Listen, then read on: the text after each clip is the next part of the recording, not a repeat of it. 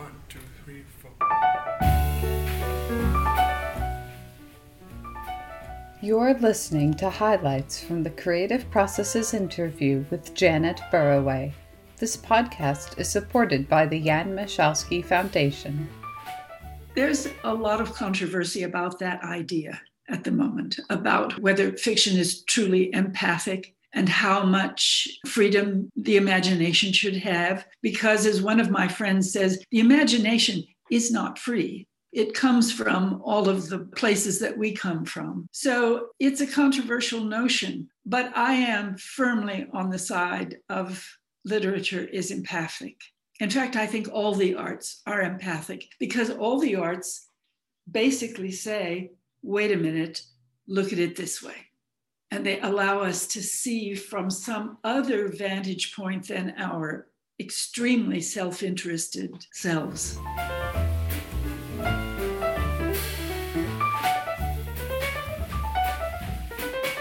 In the seventh grade in Emerson Grammar School in Phoenix, Arizona, my English teacher, Mr. Allsworth, found that I was writing poetry. He looked at my poetry, which was very rudimentary, but I was trying. I was 11. And he kept me after school Thursday afternoons for an hour for the whole semester to teach me the poetic feet. And he essentially taught me prosody, which nobody else ever offered to teach me all the way through high school and university and graduate school. And he taught me so well when I was that young that I could lecture on prosody at Sussex University when I was 30. I felt very confident and even sometimes powerful to have this knowledge when I wanted to write a poem. And so I think that led me to believe that if I could teach techniques to students, it would be a powerful tool for them.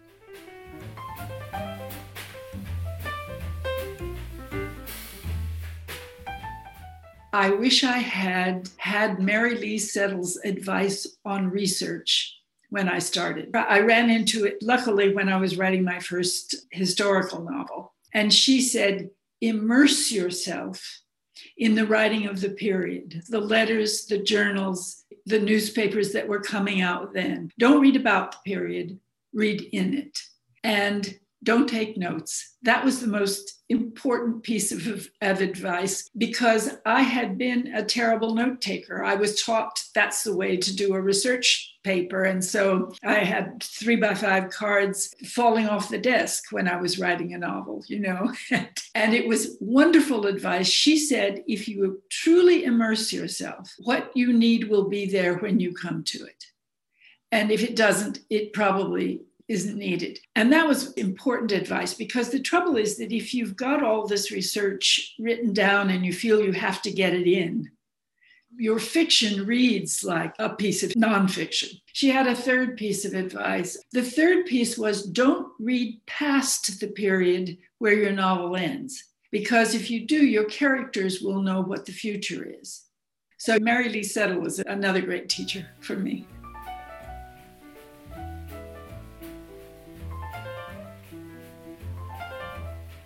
The great Indian novels, East Indian novels, are mostly about immigration.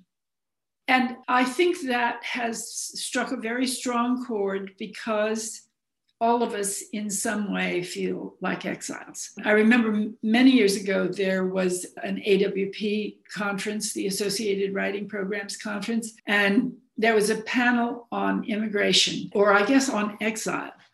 And the place was packed. I mean, everybody came to hear this panel discussion. And the panelists were all exiles from some war torn or politically chaotic country. And they talked about their experience, which was all very interesting, but I felt a kind of restiveness in the crowd. And at one point, I said, you know, I think that we are uneasy here because all writers feel like exiles. And we are trying to identify what it is in us that feels somehow left out.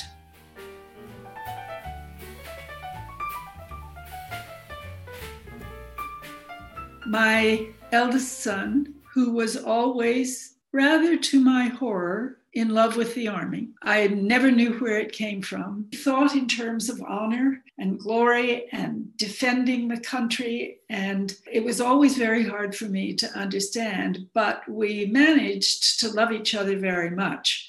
Even though our worldviews were very different. But one way of putting what happened to him is that he came round to my point of view. He went to Iraq as a deminer, removing mines.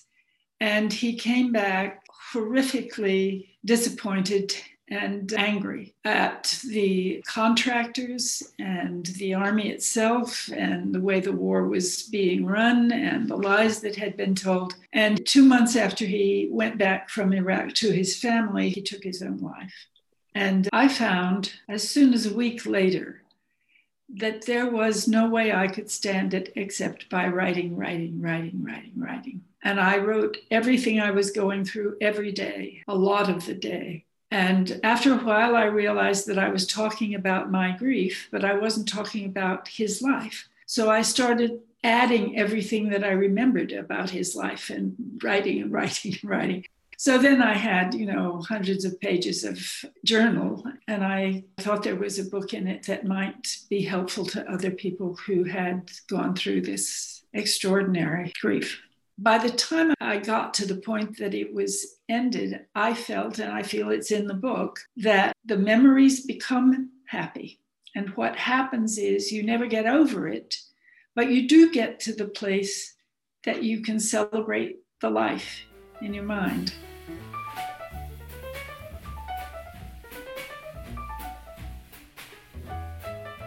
One woman in a very early reading stood up and said, How does it feel standing up and talking about your son this way? And I stopped and thought about it, and I said, It makes me feel that part of him is still alive, which is the way I felt about the writing.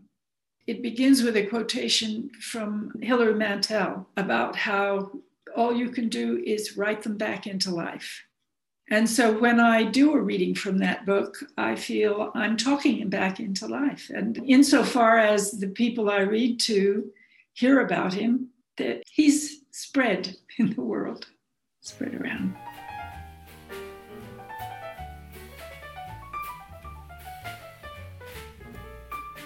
I absolutely love to be in rehearsal. It's partly just hearing your own words beautifully spoken.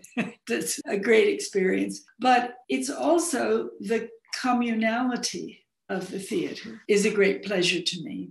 It's a place that what I do fits into what everybody else does. And they are bringing to life what I've written. And that's just a terribly exciting communal process. I loved theater people. They're very generous in my estimation. And I think the whole, you know, in England, they speak of the luvvie culture, all the luvvies who always are loving up. It's very difficult to put a successful play together. It involves so many different elements, you know, it's very difficult. And I think theater people, as I've experienced them, are very generous to each other for that reason. They know how hard it is. You're very exposed.